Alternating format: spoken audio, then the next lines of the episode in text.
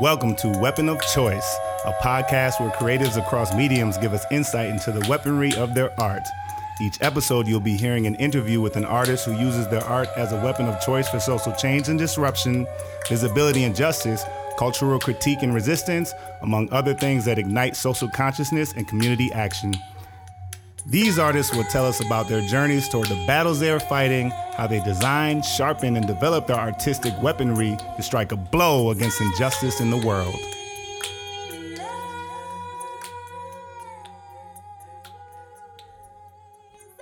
Welcome back. Welcome back. This is Weapon of Choice Podcast. I'm Tommy Franklin. And I'm Andrew Benda, and you're getting a bonus episode. Yeah, we had to swoop in on y'all, and uh, we got the pleasure and privilege of talking to DeRay McKesson. We're just a week out of this midterm election, so we wanted to hear some of his thoughts on that.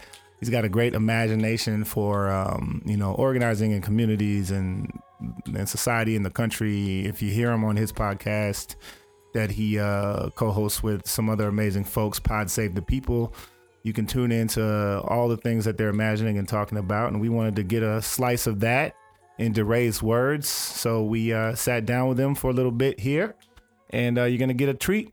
You'll get to hear that, and uh, you know, like we said, we've got a bunch of episodes to round out season two that you're gonna be hearing as well.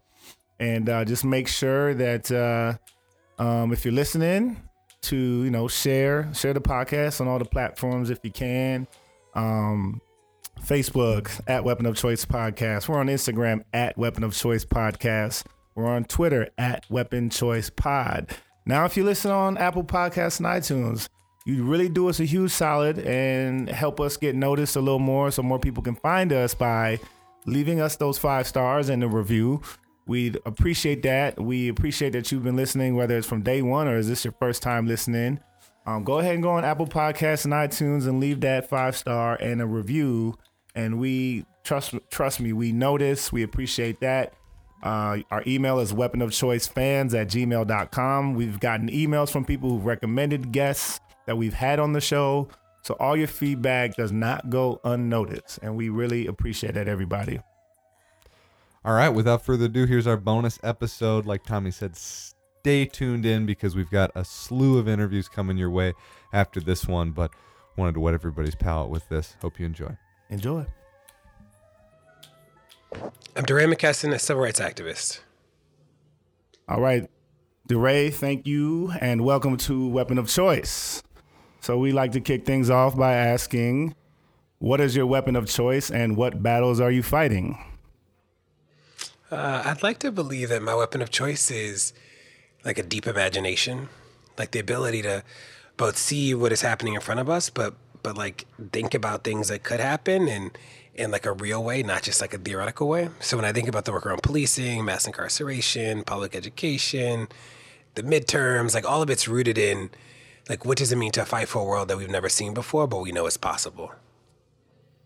Right on, right on.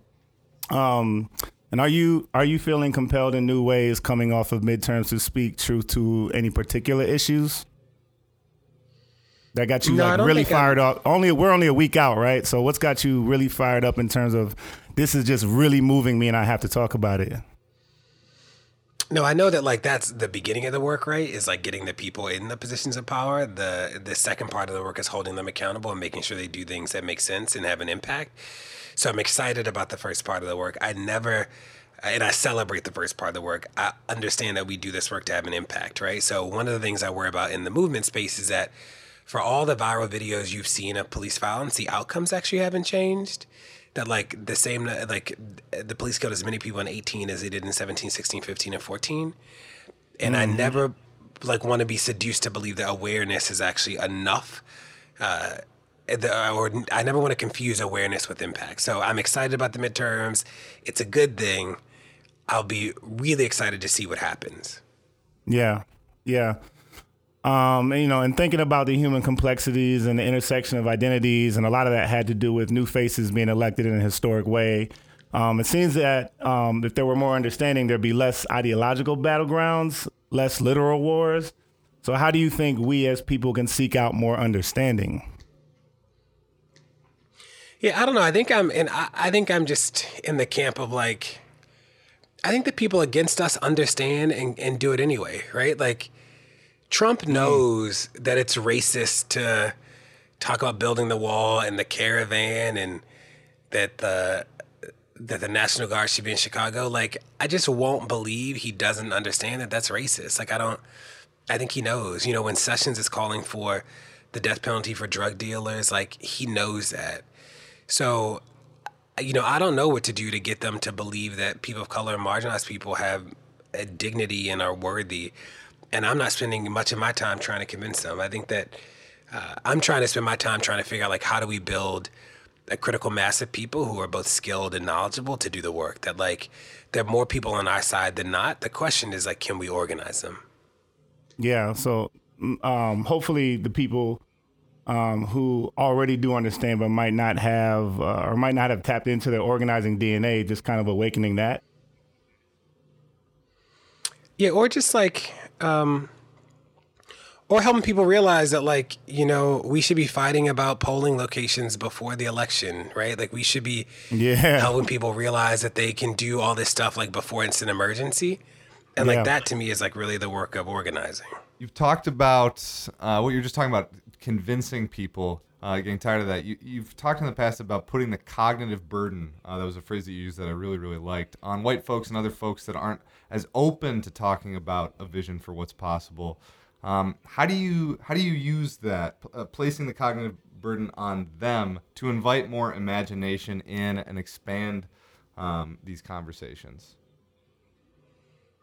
Yeah, so you know, I used to spend a lot of time trying to, uh, trying to like give these speeches to people to get them to believe differently, and and like that just didn't work. So now what I do is like when I'm talking to people about welfare, I'm not talking about the the dignity of people and things like that. What I'm saying is like explain to me like what a four year old has to do to be worthy of dinner, or like what does a seven year old have to do to deserve shelter, like earn shelter. Like I don't know, right?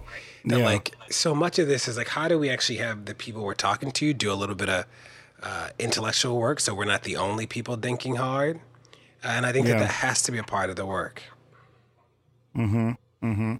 You know yeah and we, we don't have a blueprint for a lot of the things that we want to change. And i think what's interesting um, when you when you when you invite them to also be imaginative with you you're you're it's more collective in the search for what answers look like. Um, how tell us more about I, love that you used imagination so much. Tell us more about how you're using ma- imagination to talk about these things and again sort of off the heels of this election what you're fired up to use your imagination to uh, help come to solutions. Yeah, it's like a lot of it, right? Like, how do we start to, if they could rewrite the tax code on the back of paper towels and, and scrap paper, then we can actually do all of this in a generation, right? Like in a lifetime. So, what would it look like to to let everybody out of jail who was uh, incarcerated for weed? Like, we could actually do that. That wouldn't be like a dramatic thing to do. You know, we arrest more people for weed than all violent crimes combined. What would it look like to adequately fund public education and like guarantee that every kid can eat breakfast, lunch, and dinner, right? So when I think about how I spend my time now, it's like how do we focus on the structural things? Like I'm obsessed with the structural things. So around policing, we do a lot of work around the laws and policies that you never see but have a big impact. So, like in California, there's a law that says that any investigation of a police officer that lasts more than a year can never result in discipline, regardless of the outcome. Uh, and like that doesn't make sense. So, there are a host of those things that uh, I'm spending my time on because I believe that we can actually like get to a place where equity is present. Right. Yeah, and, and so you you know just for for one example, your awesome crew that you uh, roll with on Pod Save the People. I mean, have you recently been in a room with them or been talking to them, be it over the phone or what have you, and and and, and you know still still speaking to that collective imagination or collective dream life even. Have y'all been talking recently where just um, there's just been an immense amount of joy in thinking about the future when it comes to anything? Yeah, we're always mindful that joy is our natural state, right? That all this other stuff is a deviation from where we started. So we never let the fact that we deal with death and violence and destruction in our work uh, keep us from celebrating like the joyful things that we experience. So on the podcast, we just talked about uh, Brittany's birthday, which is today, or Clint and Brittany just got book deals, and that's dope. So, Wow. so we celebrate often because joy is our natural state. Um, so I, I, I did want to ask, uh, just to pivot a bit. There's that Leonard Cohen quote that would be the beginning, that recogni- that recognition that we all suffer. Um, thinking about your journey, um, and you know, you, you kind of traveled the country, probably the world. Um, how has being vulnerable helped you grow in your activism and writing life? Yeah, I'm always mindful that uh, the way I do the work isn't the only way to do the work. And the way I enter into the work isn't the only way to enter. So I've been in so many rooms where people have just like thought about the work differently, or people have, uh, people have approached the problem in a new way. And I'm like, I didn't even think about that. That's brilliant. Like that was Yeah. great. Uh, so I always want to be open to that. That I think about. You know, I was just with an activist the other day who I, when we met with Hillary, we put together the room of people to meet with her, and I didn't even realize that this one activist was only 19, and like she was as brilliant and capable as anybody else in the room, who was much older, but like she had a lot to add, and and I think about so many people that I've learned from, regardless of their age, their identity, like, and I always want to be open to that. So the vulnerability, like being open to being influenced, being open, and the way I think about the world has like allowed me to access things, uh, solutions, resources, like a way of thinking about the world that I would never have gotten otherwise. And by the way, congratulations on the book release. And it's been out for some time now, a month or two. What are some of the reflections you have on your book since its release? And um, what have you learned about yourself as a published author? You know, it's always interesting when your story's out in the world and like it's not just yours anymore. So it's been cool to see some things resonate with people uh, that I liked but didn't think that would resonate that much. It's been uh, really interesting to see people, a lot of people who their fathers raised them and their mother left, like they have uh, reached out. So that's been interesting. Um, I wrote about being gay, and there are a lot of people who wrote who who wrote who the, the story that I tell in there and, and the way I write about it resonates with people. So it's been cool. The tour was great. I was in uh, like 20 cities or so, and like that was really incredible. Um, so it's good that the book lives, and I'm proud of the book. And uh, did that editing process uh, um, inform you on um, how you might want to, you know, sharpen your tools as a writer, and also just as a as a component of, you know, working with folks and thinking about uh, the reception of your work that you that you're proud of, obviously, and that everyone that cares about you is proud of. How are you thinking about how, how you're growing in that in that regard as a writer? Yeah, you know, like the best writing has a lot of feedback, and I got a lot of feedback on the book. I think that um, the my editor Georgia was incredible. So I don't know if there's anything new besides like feedback is helpful, and like that was really big. That like there were some things I thought were brilliant, turned it in, and she was like, "This doesn't really make sense." And you're like, "You're right, that doesn't really make sense." So there are a lot of those things that were like actually really helpful, but that's just feedback, right? And like getting feedback from people you respect and trust. Uh, there's no better part of the writing process than that. And by the way, everyone, the book is called On the Other Side of Freedom The Case for Hope. So go out and get that. When is, uh, you know, you talked about Joy a little bit and celebrating uh, Brittany's birthday and the book deals for Clinton Brittany. Um, what are some other times that this work is most fun? The organizing and everything. Yeah, so in in the personal world, when I'm with my friends, like that's the most joyous is that I just get to be around people that I love and know, and like there's no greater part of that. Um, I think that in the work, it's like being in places where people have just like thought about things that we haven't thought about before. People who've like asked questions, and you're like, I never thought about that, or like, you know, I was with Sam the other day, and we were talking about um, some projects we're going to work on soon. And, you know, I didn't know that coroners were elected in places across the country. Like, that's fascinating to me. So there are all these things that every day we like uncover and we peel back and we're like, who knew? Like, that's like, that's incredible and interesting. Uh, so I'm always energized by that stuff. Great. Um, Dre, I just had one question about um, another uh, quotes that that really moved me was you talked about constraints are the result of choices, not permanent fixtures. When we're sort of viewing the the things that we need to change within our communities, and I was wondering what, you know, is that just something of a perspective that you innately had, or is that something you had to foster, seeing those constraints not as permanent fixtures, but actually seeing them as choices and as things that creativity, imagination, a community can find solutions or ways to work around, ways to change? Yeah, think about the, you know, a lot of us know the constraints, how to see the constraints as a matter of survival. Mm-hmm. So we know how to have joy in the midst of no toys. We know how to be broke and still be fed. Um, and that part of our work as we grow up and like develop the skill of imagination is to see the constraints and put, push them out of the way and like imagine anyway. And I think that's really powerful. So as an adult, I learned that. Like I, once I traveled, I was like, oh, every neighborhood doesn't look like this. Everything doesn't have to be like this. Does, and I, I learned that like, this is a system of choices, not a system of chance or constant of uh, constants, right? That like we we people did this, and because people did it, we can actually undo it, and that really freed me up to just say like, you know, we could we could do crazy things. We could give every single kid a set of library books from birth to senior in high school. We could we could do a host of things, and like we should start being imaginative, and we should think about imagination as a skill. Were there any ideas? So you- you're saying that this kind of was fostered in your travels. Is there any specific stories that you, you particularly recall that really stood out? Um, and then also, you know, what are some of those ideas that really do bring you joy and excitement to think about the possibility of? No particular places. A lot of places have been really incredible. So, like college campus is mm-hmm. always dope because they are. There's like this. They're young, so their perspective on the world is just different, and it's so honest sometimes, and and like mm-hmm. unfiltered in a way that's like really beautiful to be a part of. Yeah. Um, I think that with the imagination stuff, I'm most interested in like all the things we didn't know. So like the, you think about the way that mass incarceration became mass. I'm always interested when I'm in a place. I'm like, oh my god, who knew?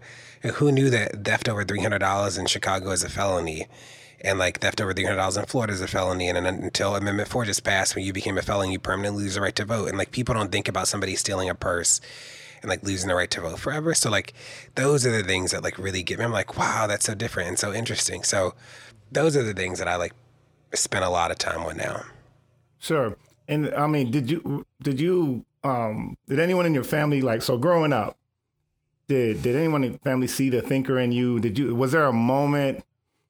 You know, if you can think to a specific age, was there a, a time when you realized you're not quote unquote normal?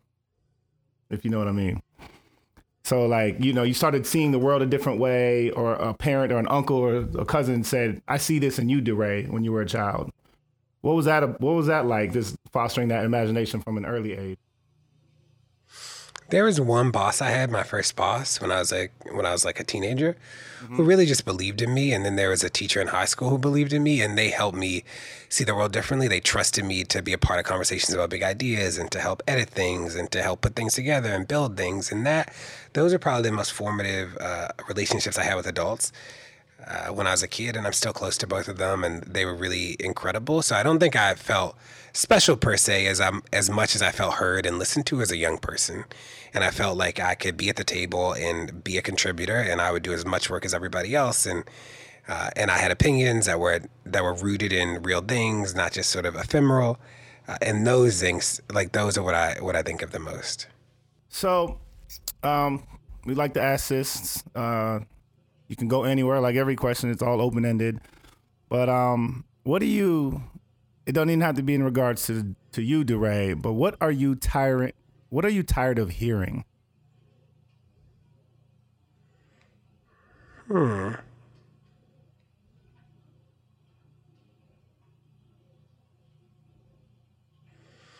Uh, what am I tired of hearing?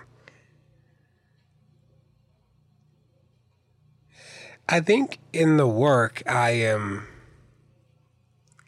I think I'm more and more mindful every day that there's a limit to empathy. That there were a lot of people who thought that if if you just saw people in pain or like if you saw the viral police video, if you like that, that would lead to a change in outcomes. And empathy only works when the power dynamic is shared. But there are a lot of people who watch the police violence videos and they know that's never going to be them. So what it what it does do is help people participate in like the cycle of black pain, but it actually doesn't motivate them to do anything. And I think there's like a there's a two decades in criminal justice had thought that like if we showed the people in jail and if we showed the but the reality is most of the people with power they watch these things and they know that's never going to be them or their kids. So empathy without shared power dynamics actually doesn't mean anything but voyeurism. So i think i get exhausted by people trying to tell these stories of people in pain and trauma not realizing that that is not a motivator for systemic change. No, yeah, I'm I'm with you there. I mean, I, I'm I, I'm formerly incarcerated, and you know my journey from previous to that, during and after. Sure, it's, you know it can be considered interesting, but uh, there's definitely a gazillion times where I've chosen not to like even tell like just what would be deemed a nice person I'm having a conversation with that story because you can kind of, you know, aside from being tired of it, whether we're seeing it on social media or in regular conversations, you can feel that voyeurism, you know. And I'm sure as you tour, you you get a lot, you, you know, you get certain questions where you maybe feel that voyeurism, um, you know, even specifically speaking to the fact that we're black men, and anytime we have a platform, some of the questions coming at us can raise eye- eyebrows. So I appreciate you pointing that out. Uh, that empathy has a limit. You know, that's that's really something we're thinking about some more. So thank you for that. Um, What art are you currently taking in DeRay that's giving you the energy to keep going? So most of it is just being in proximity to. It's like being around people who believe that we can win. There are a lot of people who do work around justice who don't actually think that we can win in the end. They they mm. believe a lot of things, but they actually don't think that we can win. And I'm obsessed with this the notion that we actually can win. Like I think we can win. I believe it. I like. It's why I wake up uh, and do this work every day. Uh, so being around those people is like my. That's like the thing that like rejuvenates me in the hard moments. awesome, awesome. How about music? Does that does that give you a certain energy? Yeah, but I'm not like a music person. So like I listen to like Spotify Discover Weekly every uh, every Monday, and like that's interesting. But I'm not like a I don't I'm not like a super music person. Yeah. Did you ha- did you have um, most of your life, or at any point now, you know, kind of i- in any artistic genre, some kind of escape that you like to, you know, when you're maybe to yourself and enjoying your own solitude that you like to um, escape to in any art form? So I'll watch like Netflix or something maybe. Uh, so I've just started to watch. Um, I've just started to watch Sabrina. Sabrina, the new Sabrina the Teenage Yeah, Witch, yeah, and that's yeah. interesting. Yeah. Um, but I don't. I'm pretty easy. So like when I'm if I'm trying to like recap or something, I just need to be alone in a room with four walls and a door. Like I don't need TV. I don't need. Um, I just don't need anything else. Like I'm pretty easy. Yeah. So physical solitude is. Um, would you say that that um, any version of quiet and physical solitude for you is is a, a great contributor to um, an uptick in your own mental health? Yeah, yeah. It's like I, you know, I spend a lot of time with people, uh, and being alone, I'm not alone often. So when I am, sometimes it, it just like it just really helps me like ground and um, and just focus. So it's big to me. All right. Well, DeRay, we appreciate it. We appreciate you coming on Weapon of Choice. Uh, we know you're busy and we support uh, what you're doing out there. And um, we'll keep spreading the word and listening to Pod Save the People. And we wish good luck to you and that whole crew. And we appreciate you calling in. Boom. Cool. Thanks so much, guys. All right. Thanks. We'll see you.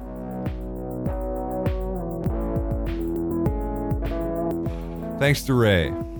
Thank you, DeRay. As always, this has been a special menu production. You can find more of our episodes or other projects that we're working on at www.specialmenuproductions.com. Check it out. Uh, all the Weapon of Choice stuff can be found on iTunes, on SoundCloud. Um, it can also be found on that website, um, as well as some of the film projects that we've worked on. So check it out. Dope, dope. You know, Renee Copeland, that's our theme music. We love you, Renee. And, uh, you know, well, yeah, we're a week out of midterms. A lot has changed. There's some history been made. Congratulations to Ilhan Omar, Holden, That's right. uh, Angela Conley, Yep. Irene. Oh, man, who else? Con- congratulations to those who kept their house seats in Minnesota, my boy Ray Dean. Congrats to some of the organizers out there like Matt and Ashley and Eli and James Badu. Congratulations to everybody who volunteered. Um, you know, everybody's leading busy lives and got all these things, and it was amazing to see that crowd work. Oh, Angela Conley, Ilhan Omar, make that history, y'all. We got your backs, and um, you know, I'm just looking forward to uh, communities, to uh, Mitra, Keith Ellison, like all, all these folks. Like I'm looking forward to just here in Minnesota, Tim Walz, Peggy Flanagan, everybody everybody that's doing good work and, and also these communities we're, we're, we're staying we're holding each other we're staying together because we're facing a lot of tragedies. We're facing these these these mass shootings. We're facing these wildfires. And there's really nothing to to add to all this um, thoughts on what these tragedies are. We got to definitely keep holding each other. Hopefully we can do that and be attending our city council meetings and learning and our our county board meetings if they uh, if they're so lucky to have us in those meetings. So yeah, just keep up the work. What's what you feeling optimistic about, Andrew? Uh, Post election, um, it was amazing to see. Obviously, record turnout across the country, record turnout in Minnesota. Um, I'm just optimistic because I was knocking a lot of doors and getting new voters, people that had never voted before, um, to vote was awesome. And seeing the the results for election night in a lot of our local races is what gives me the most hope because I think we always look to the the the, the big names, the big you know who I'm talking about. But the local races are where we get to decide how, um, for instance, Dave Hutch winning the sheriff's seat and getting yeah. rid of Stanek. Oh, That's yeah. huge. Oh, yeah. Yeah, so these local races are really how we can affect change in our immediate communities, and that is what excites me most. That's awesome. And shout out to Mark Haase, who was running for Hennepin County Attorney. That's right. Didn't didn't quite squeak it out, but we know that it was some bullshit. so Mark, you're awesome. You worked hard as hell. Your whole team, campaign team, and all the volunteers worked hard as hell. Shout out to Londell French. Shout out to Erin Murphy and Erin Maye Quade. My Yeah. friend Erin Maye Quade. You're doing your thing. Keep doing your thing. Your family. Um, we love everybody out here in our awesome community here in Minneapolis, St. Paul. But we got a lot of work to do, y'all. That's we right. can we can prevent voter disenfranchisement. Oh, shout out to Bruce Reilly with Vote down in New Orleans, who uh, got another amendment passed. Um, shout out to Florida. Formerly incarcerated folks gonna get the right to vote. Um, and just shout out to Andrew Gillum and especially Stacey Abrams. Keep fighting. Just keep, keep, keep fighting. That's right. Um, if Oprah's not there, give us a call. We'll fly down and knock some doors for you if we need to in the next cycle or whatever that cycle might be. Um, everybody, thanks for listening. Uh, we love y'all. We got uh, again your next episode. We got Lemia straight out of Minneapolis. You're gonna love that conversation. Uh, Joseph Capehart, he's from here, but we got him when we were out in New York. Saher, Crystal. We got some amazing episodes on the way. Stay tuned, everybody. We love you. Peace.